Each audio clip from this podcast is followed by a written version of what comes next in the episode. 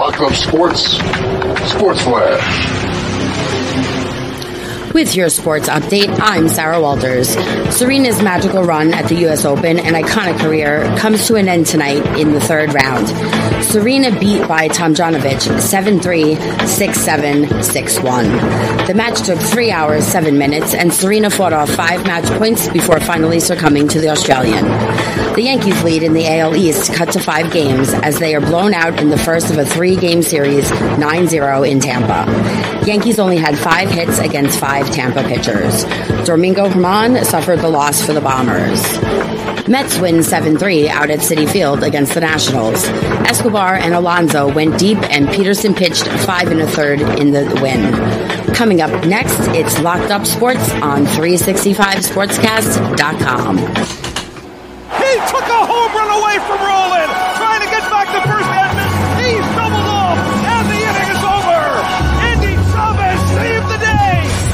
for three. Bang! That one goes down, and the game is tied. Bing bong. Anthony for three. Puts it in. Next by one with 8.2 remaining. Ball game over. Yankees win. The Yankees win. They kick the Giants to the Super Bowl. Snap is good. Kick on its way. Engelbert,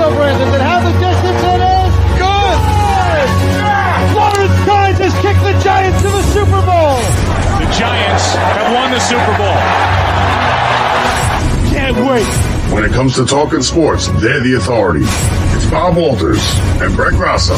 It's Locked Up Sports, and it starts now. Bring 'em out, bring 'em out, hey. Bring 'em out, bring 'em out, yeah. Bring 'em out, bring 'em out, hey. Bring 'em out. Here Locked Up Sports, live from the Brian Gunzel Studios. I'm Bob Walters. Thank you for joining us. Just got finished watching, which is one of the one of the better tennis matches that I have seen in a long, long time. Serena, of course, her iconic career has come to an end. She bows out in the third round after what, what a really good run, a really good run of two matches. Um, I thought she would win tonight. I did. I got to tell you, I, I, thought that that she would win tonight's game, um, or match, I should say. And it was it was a hell of a match. The crowd was alive. The crowd was going crazy, and you can't. You got to. I mean, give the give the other girl credit. Give the Tomljanovic girl credit. She really kept it together. That was a tough spot. That's a tough spot for anybody playing Serena in these in this tournament. It was a tough spot for the two girls before her. It's a tough spot for this girl tonight. And give her all the credit in the world. She came back. Serena should have won that match. I mean, let's be real. Serena should have won the match. She should have won that first set. She was up five to three, and she lost four straight service games. So, so Serena, I mean, really has nobody to blame but herself tonight. But you know, it's not about tonight's match. It's about the career of Serena, and and to be honest with you, the cla- one of the classiest things that the girl did after winning was she didn't celebrate at all. She didn't celebrate one bit. She didn't throw her hands up. This is the biggest win in that girl's career. This is one of the biggest wins she might ever have if she doesn't go on to win, you know, majors or something like that. Now she she seems like a hell of a player, but she was she was a you know she was a qualifier last week in Cincinnati. She came back, she won won the tournament, and now she's going on to the fourth round at the U.S. Open. So give her credit. With Serena, I mean, listen, she hasn't played. She hasn't played much in the last, you know, I probably five years. She hasn't played much. She's been out a full year. She came back, played what, like three, four matches before this. Um, I did think it was going to be a little bit deeper of a run, especially after watching the, the first two matches. But tonight she was she was beat tonight. I mean, she kind of gave away the first set, but Serena played well. She fought to the end.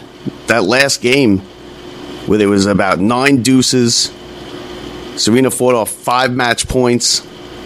You know, if she could have somehow somehow managed to win that game, that last game, who knows? But she was down a double break, so I, I'm you know, I, I don't know. But Serena's career, she falls just short of Margaret Court. It's 24 Grand Slam wins. She gets finishes with 23, which is one of the all time. I mean, listen, these play. It's it was a lot tougher when Serena was going through these things than it was when Margaret Court was going through them. But she does not get the record, and it's kind of a a little bit of a parallel to Tiger in his career. He's you know everybody thought that Tiger would no problem passing Jack. He'd have no problem, but he you know it's those last ones that'll get you. He faded out at the end. Tiger, it was injuries. It was the back problems. With Serena, too, it was injuries. She had the hamstring that kept her out a year. You know, you, you, you can't. When you're 10 years ago, Serena could do this, or seven years ago, Serena could do this. She could not play for a couple months and just show up for the majors, and she'd roll right through it. She'd roll right through it without losing a set. But now, now she's older. She's 40 years old. She can't do that anymore. And she knew that. I think this was even further than she thought she would be when it first started. So she rolled through. She beat. She won two good matches. It was exciting. Tonight was exciting. Um, I didn't even watch much of the the Mets and Yankees game, which we'll get to. And the Yankees are in trouble. The Yankees are in trouble. But we'll get to that in, in just a minute. I got plenty to say about that. I mean, that was that was a disaster tonight. But um, we got a lot to do tonight. So Serena Williams' iconic career, one of the all-time careers in any sport, comes to an end. She lost with her sister Venus yesterday in doubles, and she lost today to Tomljanovic, the Australian. There was a lot of breaks in, in, in both both players couldn't hold serve either either of them. Serena had trouble with her serve tonight, but give as we said, give Tom Tomljanovic credit. She marches on to the fourth round as now uh, the drama of the Serena Open is kind of in the in the rearview mirror now. As we get that out of the way, now it's just going to be about the tennis. Can Swiatek win it on the women's side? The women's side is always wide open. Women's tennis is always wide open. I mean, except for the years with Serena was basically you know rolling through everybody. They couldn't lose. On the other women's matches today, you had uh, Coco Gauff advancing. She beat Madison Keys in straight sets. Nadal last night wins, so he advances. Um, Kyrgios, Kyrgios is always uh, listen. Kyrgios is, as we had Frank say last week, he's the best. He said he's the best thing for for tennis right now. Well, he had a display the other night that was, I mean, it was even crazy for Kyrgios. I guess he was upset that his box, which includes his coach, his family, and his new girlfriend, the new girlfriend that a lot of people are giving credit for calming him down and getting him back on the right path. I guess he was upset because they weren't cheering loud enough for him. And after one of the games which he lost, he spit on the court in their direction and started throwing F bombs from, from his seat in between games about them cheering louder, and if they're not going to cheer louder, they should go home. Listen, Kyrgios is a nutcase. He's a nutcase. He needs therapy. He's a good tennis player. He's as good as anyone on the tour besides, you know, maybe Djokovic at this point. What is he worried about whether his box is cheering or not? And he always he always talks to his box. But I, you know, you always kind of assume that it's him talking to his box, but talking to himself through that, you know? He just, he's off the rails. He's had domestic uh, abuse issues in the past. And if, if I was his box right there in that situation, I would have left. I would have left. So we got um, just a quick rundown now of tonight's show as we got through the U.S. Open there. Serena, Serena out. A brilliant career. Is she the best ever? Probably. I did my top 10 list for everybody who uh, subscribes to the newsletter. I did the top 10 list last week as the bonus content. Serena was number one. Steffi Graf was number two. Steffi Graf is closer than people think. At least in my mind, she is. And then there's a big gap between the rest of them. But Serena, eh, she deserves to be called the, the GOAT, the greatest of all time. and she hasn't really been, you know, connected the last five years or so. She she she's her mind has been elsewhere. She likes to do the fashion, the family thing, which is that's her business. And she used to be good enough to show up to these majors and just win. But you know, nobody beats Father Time. Nobody beats Time. Time is undefeated. And it gets to Serena, and she is done. So, and speaking of done, the Yankees. The Yankees people are in big trouble. This is the first time I'm saying it. I've been saying the whole time, don't worry, they're going to win the division, they're going to win the division. You know what? I don't know anymore. Yankees go out to Tampa, a big game tonight, and they lose 9 nothing. 9 nothing. This team is falling apart. It looked like they got it back on the rails when they beat the Mets with two, two wins at Yankee Stadium. And then they won another couple uh, another couple games after that. But then they went on this West Coast trip. And you know, if you're the Yankees, you can't be losing series to teams like the Angels and the A's. These are bad baseball teams. And the Yankees have been a bad baseball team now for two months. The Yankees have played under 500 baseball more than they played over 500 baseball, which is this season, which is hard to believe. They got out to such a good start, a historically good start. And if they didn't, right now they'd be in second place, looking up at the at the Tampa Bay Bucks. The lead in the division is now five games. They got two games left in this series. They're going to come limping home, and the schedule doesn't get any easier for the Yankees. For the Mets, it's easy. The Mets got a lead. They, you know, they, their schedule is cupcakes. They got Washington and Pittsburgh and teams like that in Oakland. The Yankees does not get easier. They got the Red Sox still. They got the Orioles still. The Yankees are in trouble. Five games up. They lose 9 0. They were listless tonight. They couldn't get anything going. They were sloppy in the field. The pitching was bad. Nobody could get a hit. It's time to panic, Yankee fans. It's time to panic. I've been saying, I've been giving the Yankees credit, said that they're not going to blow this. There's no way they would blow this. I said they had a, a historic collapse in the month of August and that it would take another historic collapse in the month of September. Well, they're well on their way. They are well on their way to doing just that, which is almost the impossible blowing this this lead. It's now five games. It hasn't been five games. It hasn't been this close in the division in since May. Nobody's been this close to the Yankees since May. And Tampa's playing well. And I listen, if Tampa could ever get ahead of this of the Yankees, I don't think the Yankees go I, you know, this team has no they have no guts, this team, this Yankee team. The fans don't like the team. Let's be real, the fans don't like the manager. They got a problem with all kinds of stuff going on with this team. Stanton, you know, he no shows. He he's come back from this injury and he's been you know terrible.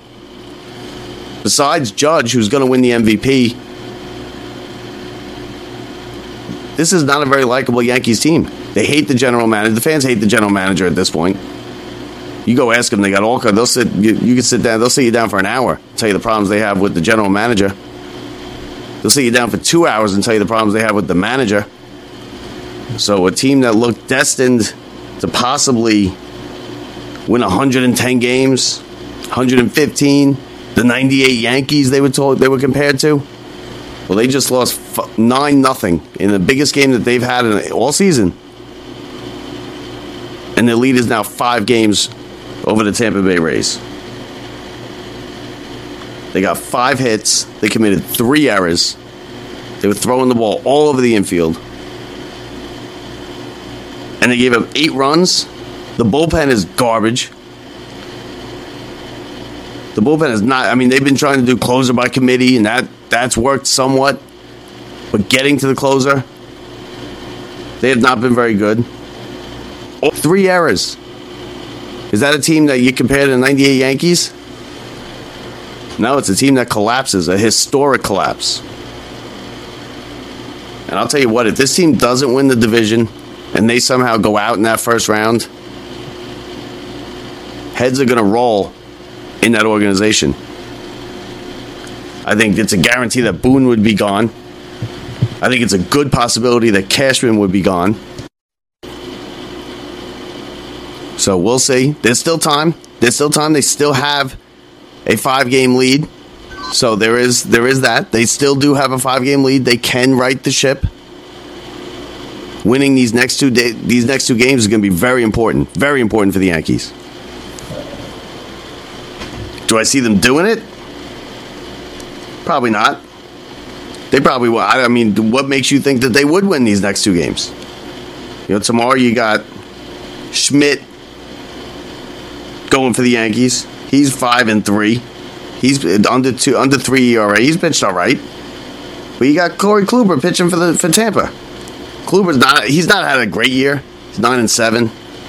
But you know what? Tampa doesn't do it with a starting pitcher like that. Tampa does it like they did tonight with eight pitchers, where they kind of mix and match the whole thing together. They put it together. They they figure it out as they go. They did the same thing with Jay, with uh, Maddon as the manager. They kind of figure it out, and it just kind of works. Tampa, I mean, that's a garbage ballpark. You're going to let this team. Every year it happens. Tampa's there every year. Yankees haven't had a parade since 2009. They haven't had a parade since 2009. And you know the Yankee fans, they, they think they deserve one every year. It does not look like they will get one again this year. But like I said, this time, it's only September 3rd to make up this five game this five game gap. And the Rays schedule is easier than the Yankees. The Yankees were supposed to fatten up this lead in the last 2 weeks against teams like the A's and the Angels. Come into this Tampa series up 8 9 games where if you lost 2 out of 3, it wouldn't be the end of the world. Now, they have a chance they could get swept and this lead could be three games. And by the time we talk to you on Friday, there could be a new leader in the AL East. And that is not out of the question. It's probably unlikely, but is it out of the question? I don't think so. Now, on the other side, the Mets, they had a big series against the Dodgers. Dodgers come into town, middle of the week, three games, Citi Field and the Mets take two of them. They beat Kershaw yesterday afternoon. The night before, you had Brandon Nimmo making the biggest catch of his career, going up over the wall to Rob Turner, Justin Turner, of a home run. And how much better did it feel when it was Justin Turner? I mean, I like Justin Turner, but man, I'm sick of seeing Justin Turner. That one's going to haunt Met fans for a long time our utility infielder, pinch hitter, that went on to multiple World Series, great career, big time postseason player. So it felt good watching Nimmo bring a home run back over the wall and then cement a Jacob DeGrom win. Because again, the Mets didn't score many runs. The guy was at the game. It was a, it was a wild scene. It was a playoff like atmosphere. It's really feeling like a Mets a Mets year here in the city. It really is. The buzz is all around the Mets. They got the pitching, they got the team, they got the manager. And I'm sure people are killing me for saying this because you know, it pretty much puts a hex on the Mets, but it feels like a Mets year. Everything seems to be going right for this team. Now, listen, I think the Dodgers are still a better team. Dodgers have an 18 game lead in their division. They didn't exactly have a ton to play for in this series. It was bigger for the Mets. You know, was there in a, they're in a pennant race, so it was bigger. It was bigger games for the Mets.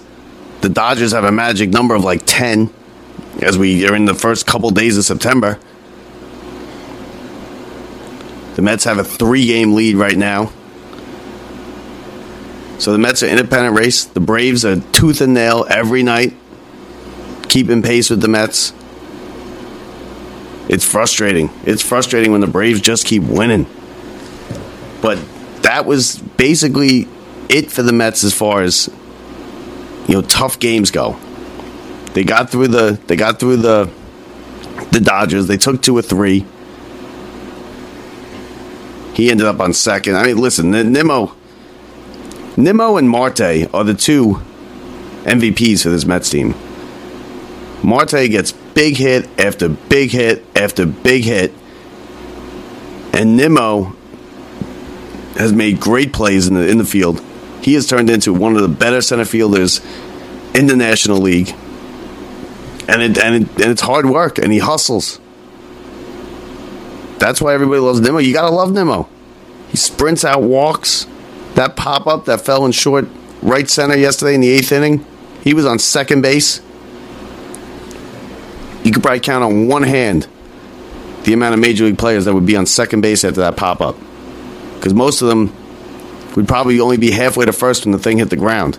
There are some that probably would have got thrown out at first. Nimmo was standing on second base because he hustles. Nimmo's an old time ball player. And Starling Marte, Starling Marte just gets big hits all over the place. He has been huge for this team. He's been playing with a bit of a hamstring issue the last week or two but he has come up big every time this team has asked him to. And he is, and the pitching with the pitch, starting pitching. I mean, Degrom is just unbelievable. It's just routine now that he gives up a run in eight innings or seven innings, strikes out ten, strikes out twelve. When Degrom's at his best, nobody in history has ever been as good. Not, I don't even think Sandy Koufax kind of had years like this. He had years like this but he had two or three. Degrom's now done it for three, three or four years, like this, like top, top level, history, top level stuff. Degrom has done it for a while. I think he's headed to Cooperstown. I know the injuries. I know the longevity. He hasn't pitched. Listen, nobody's ever seen anything like this. And then Edwin Diaz coming in. I mean, he's having a year that Mariano would be jealous of. Before he gave up a run yesterday afternoon, he went 34 straight appearances and he gave up one run. One run. Tuesday night, I was out at the park. Like I said, they had Timmy Trumpets out there playing. Which is, I, I listen, I like the entrance thing. I like the song. It's good. The place rocks. But do we really need Timmy Trumpets there playing it live? The song's five years old. Never touched the charts. Now it's number one because of Diaz. Can you imagine Diaz blew that game on Tuesday night? Imagine he blew the DeGrom game with Timmy Trumpets there. Timmy Trumpets would have been able to walk out. He would have needed security just to walk him out of the ballpark. Let's not mess with it. If it's not broken, don't mess with it. And the Mets of all teams should know should should realize that. Don't mess with this. All right don't bring Timmy Trumpets in and then oh he, I mean, God, that's all I could think of. What if Diaz blew this thing when Timmy Trumpets is here? It's not like he's a big Mets fan. He's never seen a baseball game before Monday night, I think it was. And then he went, and, you know, now he says he's the biggest, you know. And one of the funnier things, actually, let me take that back about Timmy Trumpets. I got nothing against Timmy Trumpets. In fact, I respect him even more after reading the story today that Timmy Trumpets and the guy who wrote the song that Diaz comes out to, because as you know, I was complaining two weeks ago that the Braves were trolling the Mets and trolling Diaz by having two of their guys or three of their guys use the, the song, same song that Diaz comes out to, as their walk up song for when they hit. So, lifetime Mets fan, Timmy Trumpets, and the writer of the song, I'm not sure who it is put a stop to that. They have it copyrighted. They said no. That is the Edwin Diaz official song. They can no longer use it. Didn't affect the Braves. They kept winning. They beat the Marlins tonight, eight to one. Still three games behind the Mets, right on their tails. Right on their tails. I just hope, you know, listen, the Mets got an easy schedule. Easier than the Braves. They got the Marlins a couple times. You see what the Braves are doing to the Marlins. Like I said, 8 1 tonight. That's what you got to do. Mets got to have 25, you know, 22 and 10 or something like that this month. That's what it should be. And if they do that, I think they'll be okay and they'll win this division. You can't have a stumble where you lose four out of five or five out of seven because the Braves aren't going to do that. And you want this thing to be over before that last weekend in Atlanta. And every Mets fan should feel the same way. We want this thing over before we go to Atlanta. Because we've all seen it happen before. We've all seen it. We saw Tommy Glavine have his worst, one of his worst starts in his career. A first ballot Hall of Famer. Gave up seven runs in the first inning. Game over. Shea Stadium closed. So I don't even trust DeGrom. I don't trust Scherzer. I don't trust any of them if this thing comes down to that last series because it's the Mets and because that's what we know. I would be, you know, listen, and I'd have a right to be nervous if that thing, if this division came down to those three games, if it was for some reason tied, well, the Mets had a one game lead going into that, that series. I don't want it to be, I want it to be over. I want them to clinch before they even get down there. But if anything, at least have a two game lead. You know, feast on these bad teams now. You got a couple. You got a couple weeks. They're eleven and three now against Washington. They got two more games against them. You know that that's what, that's how it's got to be. You got to feast on these bad teams, and they'll be okay. They got a three game lead. The Mets are a good ball club. Like I said, it feels like a Mets City this year. It does. And the football teams aren't going to be much better. Can't count on them. There's a better chance that the Mets are still playing when the Jets and Giants season is over already. You know, in football, usually you, you want to get to December. Let's play meaningful games in December. These two teams, as most teams will say, I want to play meaningful games in December. The Jets and the Giants, let's just make it to Halloween. Let's make it to make it to when the leaves start to change and still be playing meaningful games. They cut the rosters down to 53 this week, so we got our we got our rosters, our team. For those of you that care, Jack Coan, Sayville graduate, cut. People were calling him Mr. Clutch because he had some drive in a, in a preseason game. A game they lost, by the way. I mean, everybody's like, oh, if you give him another chance, if he just gets another chance, he'll be good. Jack Coan will be good.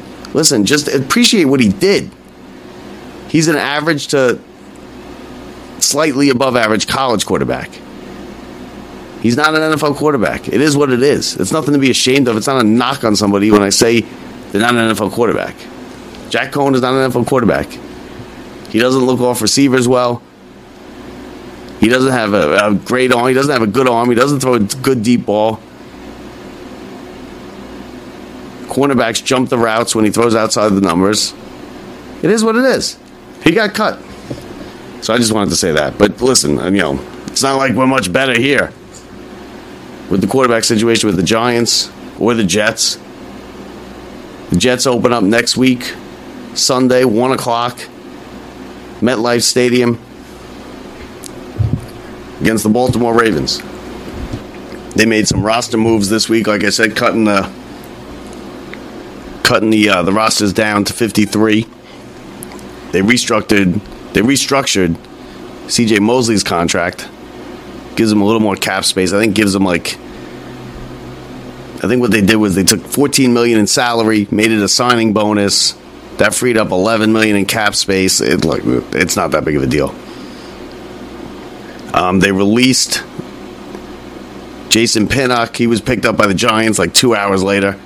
So that's where we're at with that. The Giants are picking up the Jets scrap heaps. The Jets are throwing it in the garbage, and the Giants are, you know, walking past it, see it on the curb, and pick it up. They tried to spin that as a good thing. I mean, listen. I mean, the Giants are garbage shopping at the Jets. So that's why we need the Mets because it doesn't look like the Yankees are going to do anything. But as far as the Jets go next week, they still haven't ruled out Wilson. Listen, he's not playing. He's not playing in the first two weeks, I don't think. They say he's ahead of schedule with the knee. They are not going to risk it. They are not going to risk it with him. He is the, he is their future. They are not going to put him out there until he's 100%, until he has a full week of practice. So if he's ready to go, say, Wednesday of the following week, you're going to see Joe Flacco in week two then. Because the Jets are not going to risk their future putting him out there if he's not fully ready, fully healed, and has a full week of practice under his belt. Now, Joe Flacco is a capable, capable quarterback. He's a Super Bowl winner. You know, did he win the Super Bowl? No, the Ravens. I mean, yes, technically he did, but the Ravens defense won the Super Bowl. But Joe Flacco is more than capable. He's not going to lose the game for you. He's not going to win the game for you, but he's not going to lose the game for you. The Jets draft picks have played well in the preseason. The first round, the cornerback didn't get thrown out once, which is a good thing. You know, it, it it shows that his receivers weren't open. He didn't even get thrown at. But it's also, you know, it's a different it's a different speed. Preseason football is terrible one because it's not the same speed and it's all vanilla. The, the offense is vanilla. The defense is vanilla. There's very, very few blitz schemes that are even close to complex. You get to week one, it's a different story. The speed picks up. They game plan against you. The Ravens are a good team. They should beat the Jets. But you know what? The Jets need to go out and win these games. The Jets need to go out and win some games. Win some games you're not supposed to win. It's about time. I mean, the, the Jets fans are sick of hearing next year, next year. We're rebuilding. We're two years away. They've been two years away for the last 50 years. So you're going to have to win a couple of these games. You got the Ravens coming in at home week one, win the game. Joe Flacco can go out there and win. Don't he's not going to lose the game. Joe Flacco is not what you should be worried about. The quarterback position is not what you should be worried about. Joe Flacco will be okay. He will manage the game. He won't turn it over. The Jets need to make a couple plays on defense. When you're an underdog in the NFL and football, you need to make a special teams play and go out and win the game. No excuses for the Jets. Yeah, they're not supposed to win this game. Yeah, they're, they, they're going to be underdogs. They'll probably be a six and a half point underdog. Win the game. Because it doesn't get any easier. Week two, you're in Cleveland. Their quarterback is going to be okay. The Browns have a tough defense. And I think you're going to have Joe Flacco again. Joe Flacco is going to have a tough time against that, that Browns defense in week two. And if it's Zach Wilson for whatever reason, he's going to have an even tougher time. He only played in what one or two games. One was it the second game? He got hurt, so he's played in like you know he's had like ten snaps, fifteen snaps, and he's going to go into Cleveland, into the dog pound. Because that Cleveland team's going to be okay. I think they could win, even with the suspension of twelve games. I think they could win and then you're home to the Bengals in week three, good luck. I don't think the Bengals are going to the Super Bowl, but I, I think, you know, they're a better team than the Jets. And then you go to Pittsburgh, week four. Jets need to win one of these first two games. And I don't think they're going to beat the Browns. So the Jets need to go in. The Jets need to show up week one at home, MetLife Stadium, full house, and beat the Ravens. It's not impossible. The Ravens are not the, the 85 Bears or the Patriots of years past. Just go in there and win a game. The Jets have the these are the first five games for the Jets. Ravens home, Browns on the road, Bengals home, in Pittsburgh, which they never win. I mean, how many times the Jets have beaten Pittsburgh in Pittsburgh one time in their entire existence? The Jets have gone into Pittsburgh and beat the Steelers one time in their entire existence. So you think it's going to happen this year again? Is this going to be number two? Maybe, probably not. Don't bet on it. And then they got the Dolphins at home. The Dolphins is a winnable game. But you can't be 0 4 going into the Dolphins game. MetLife is going to be, they're going to be all over the Jets if they're 0 4 going into that game. And if you lose the Ravens and then the Browns, there's a good possibility 0 4. You could be staring down 0 4 going into week five, and there you go. The season's over before Halloween. And the Mets are still playing. I mean, that's a good question. Who's whose season's gonna who's gonna be playing relevant games later? The Mets or the the Mets, the Yankees, the Jets, or the Giants? Because the Giants are not much better. In fact, I think the Giants are worse. Vegas has them at seven and a half. They have the Jets at five and a half. And I think the only reason that the Giants are at that number, which is more than the Jets, is because the division is not very good if I'm picking the, the winner in the NLE, NL, the NFC East, I'm picking the Eagles. I think Dallas is going to fall off a bit. But I'd pick the Eagles. And then it's a big gap between, you know, the Redskins and the Giants. You know, who gets third, who gets last, I don't know. Daniel Jones, starts Sunday, 425 kickoff in Tennessee. That's not going to be that's not going to be very pretty. I think the biggest giant news this week was that the Manning cast is back. Monday nights, Eli and Peyton. They made an announcement on Twitter, I believe it was yesterday. Three simple words We are back. I wish he would come back for another season.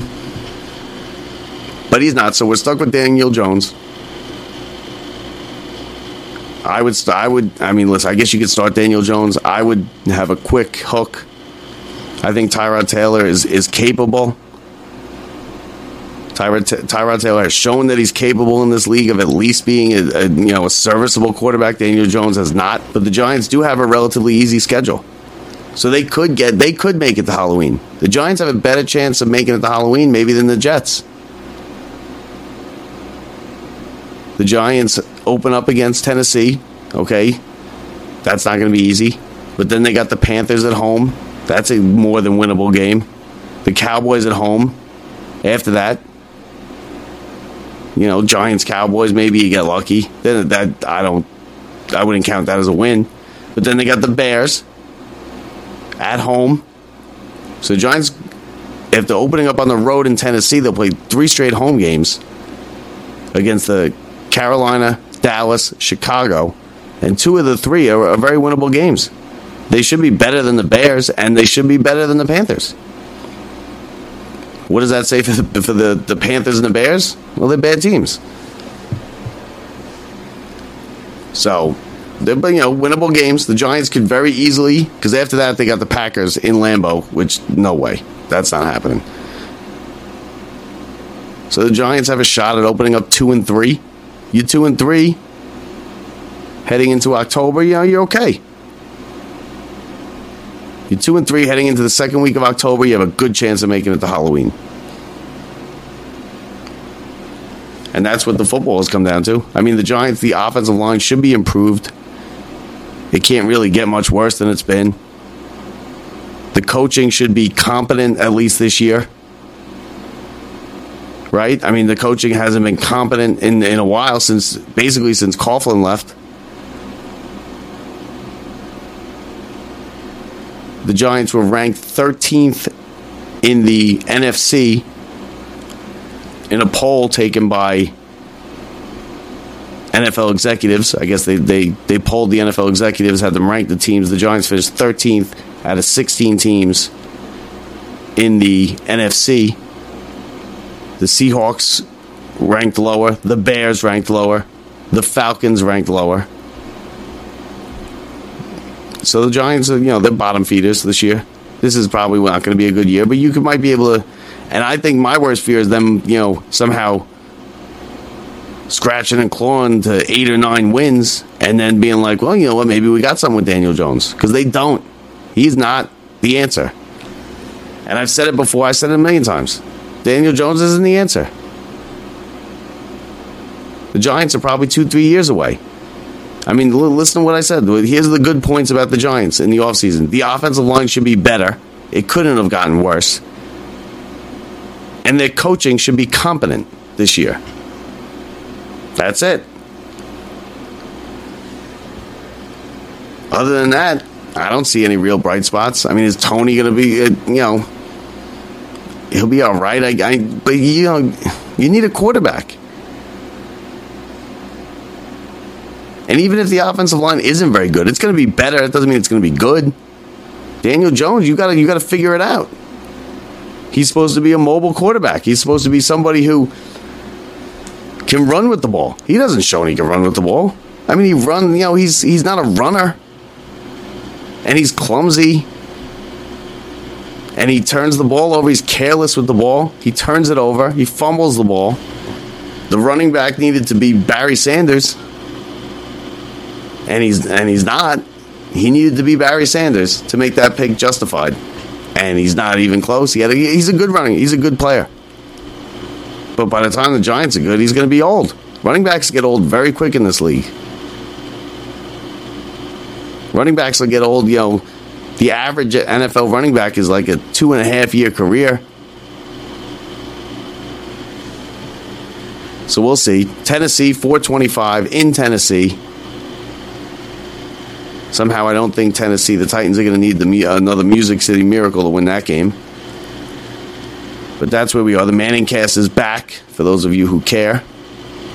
The Yankees in free fall. Five games up on the Rays after an embarrassing 9 0 loss tonight. Serena is out, career over after she lost. The Mets, the Mets keep rolling along, but so do the Braves as the Mets are now only f- three up still. They can't pick up games. The Mets win nine out of ten or like eight out of ten, and they lose a game in the standings to the Braves. It's amazing. It's amazing that the Mets still have a lead in this division. But it's not going to be easy. It's not supposed to be easy to knock off the champs, and the Braves are the defending champs. So now we still have, let's see, we still got about 12 minutes left. I wanted to get I want to get to the college football with the playoffs and everything and, and talk a little bit about that. But let's first do the Knicks. Because as bad as the Giants and Jets and Yankees are, the Knicks have them all beat in the category for worst. Well, the Knicks have been doing it for a while, right? Knicks, Knicks have been the worst for a while. You know, this is new to the Giants. It's not. It's starting not to get the new because the Giants have been bad for a while. It's new to the Yankees. The Yankees were winning two months ago. The Knicks. Well, it's been 20 years for the Knicks. And who was going to be the savior? Donovan Mitchell. Going to get Donovan Mitchell. Well, when they wanted to get Donovan Mitchell, the price was way too high. I think they did the right thing by not getting Donovan Mitchell even though it's funny that they didn't get him. So the Knicks, Donovan Mitchell traded to the Cavs. They re-signed. They um. They signed R.J. Barrett to an extension, which is the right move. It's a good move. You still need another player. You still need another superstar. I do think R.J. Barrett's going to be a star. Is he a superstar? I don't know but he's gotten better and he's a good player. And you want to have RJ Barrett on this team. He's homegrown. Somebody you drafted. The Knicks still could possibly make a trade. Cam Reddish put something out there. There's rumors that Cam Reddish, you know, the, the, I believe the words were interested in a change change of scenery. which is basically like get me the hell out of here in a nice way. So they could trade Cam Reddish. Um, you know, what are they going to do with, with Fournier? Because Fournier was all, every, you know, he was expected to be in the trade for Mitchell. So now you got Fournier stuck here. And he was basically, his bags were packed. He was at the airport waiting for the, the just tell me where to buy the ticket to.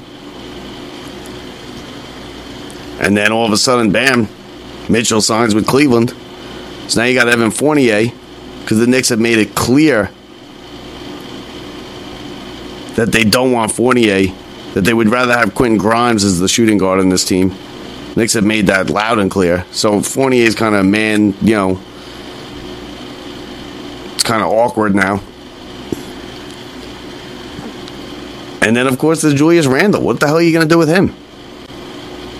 You got to trade him. I mean, you, I don't know what the Knicks are going to do with Julius Randle. To be honest with you, they gave him that extension. I mean, he played a he played one good season in a bunch of empty arenas, and the Knicks gave him a blank check, and they basically handcuffed themselves to Julius Randle.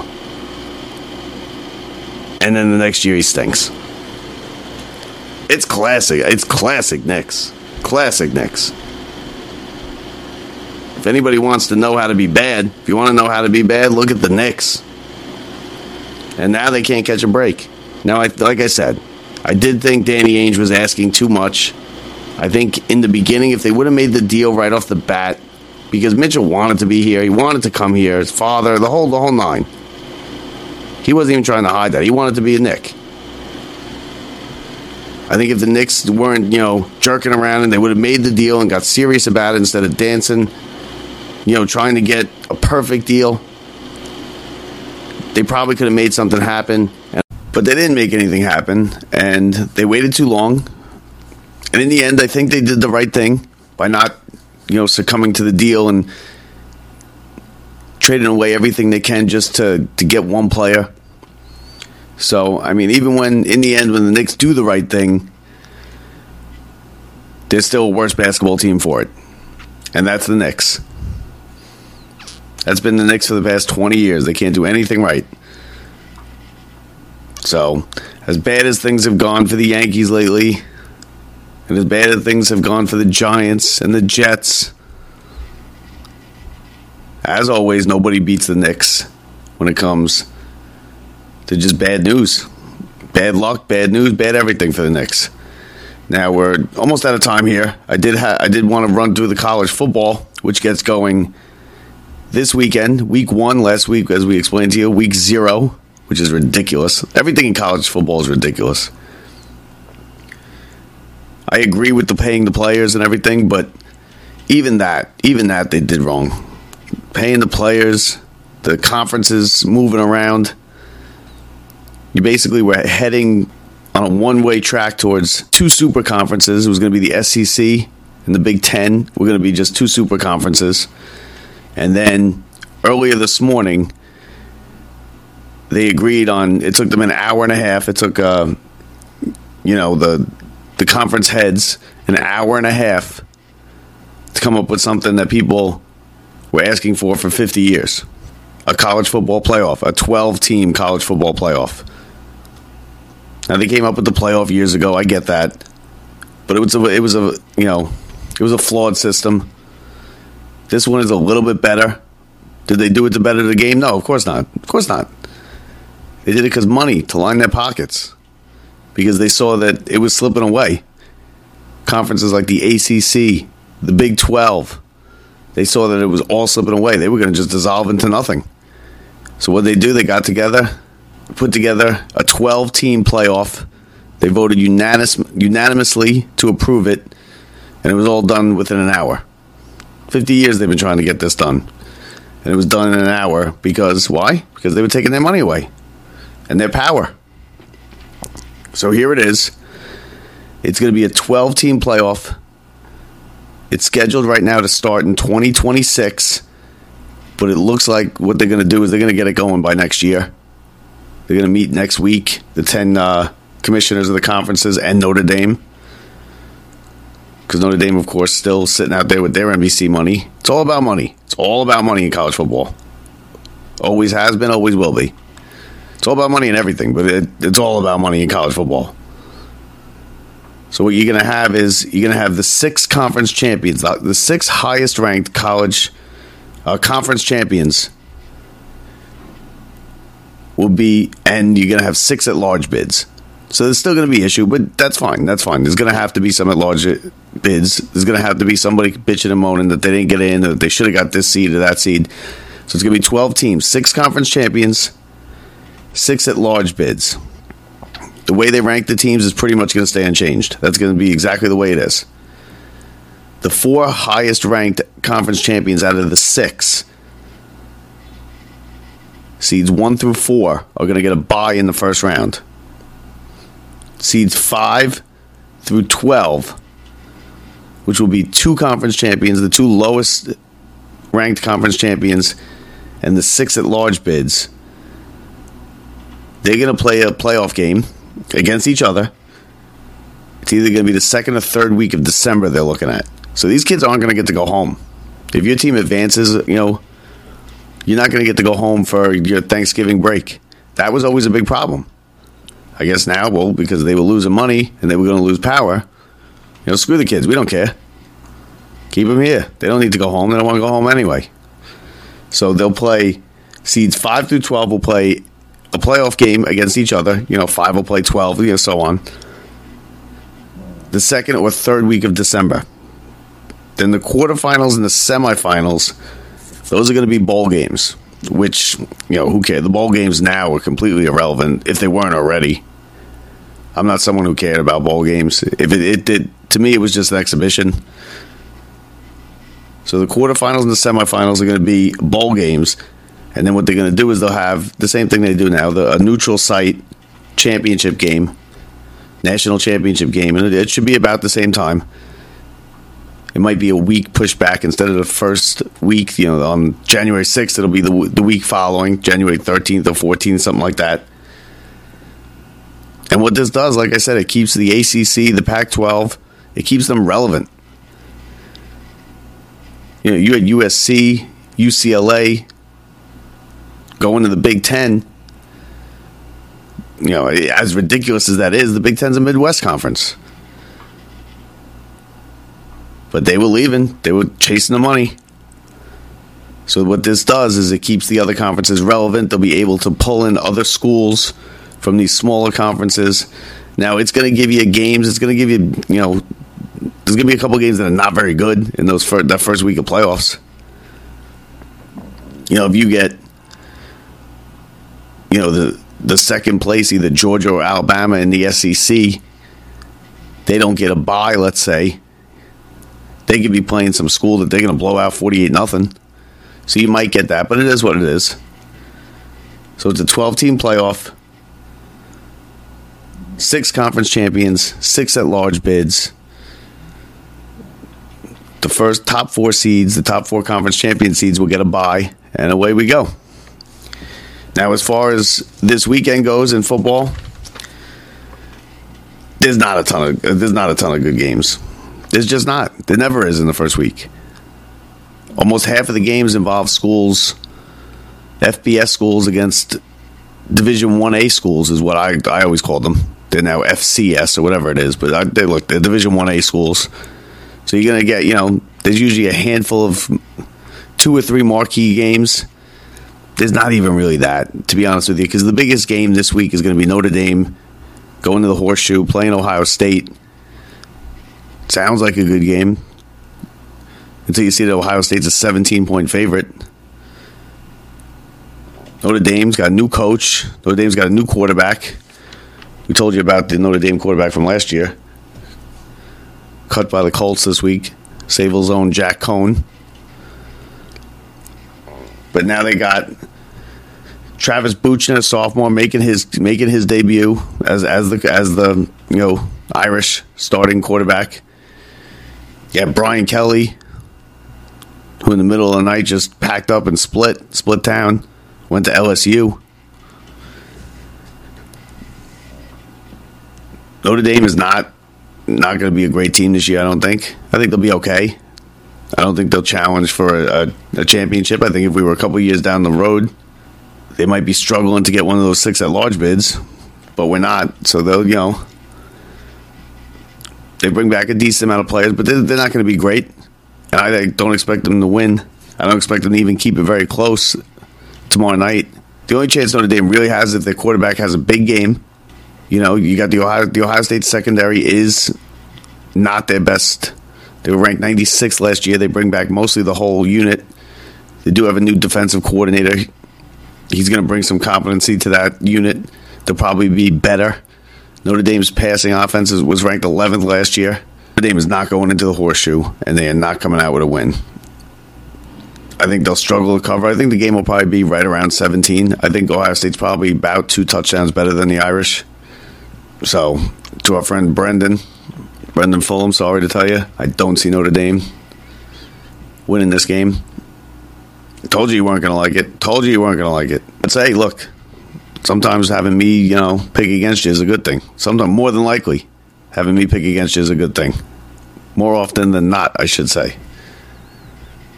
So that pretty much does it for today. I want to thank everybody for listening. I want to thank my beautiful, lovely wife for providing us with a sports flash at the beginning of the show. Excellent job. She killed it. We got a big show for you next week. We're working on a big guest. Keep you up, up to date on that on our social media. Remember, check us out. LockedUpSports.net is our website. Head on over there for any information you need regarding the show, anything you need as far as Locked Up Sports go. We, will, we are also social media, all over social media Facebook, Twitter, Instagram. Locked Up Sports on Facebook, Locked Up Sports page on Facebook. We got a group going. It's all there. If you have Apple Podcasts, go to Apple Podcasts and leave us a review. Um, remember to subscribe on our website. When you go to the website, leave your email. We'll send you the newsletter, bonus content. Some of that bonus content is good, people. I got a good one this week. I'm going to do. I'm going to try and do it. I usually put it out on Tuesday. Tell your friends about the show. Hopefully, Brett is back next week. Feel better, Brett. And that pretty much does it. So we will talk to you next week. Thank you, everybody, for listening. I'm Bob Walters. See ya.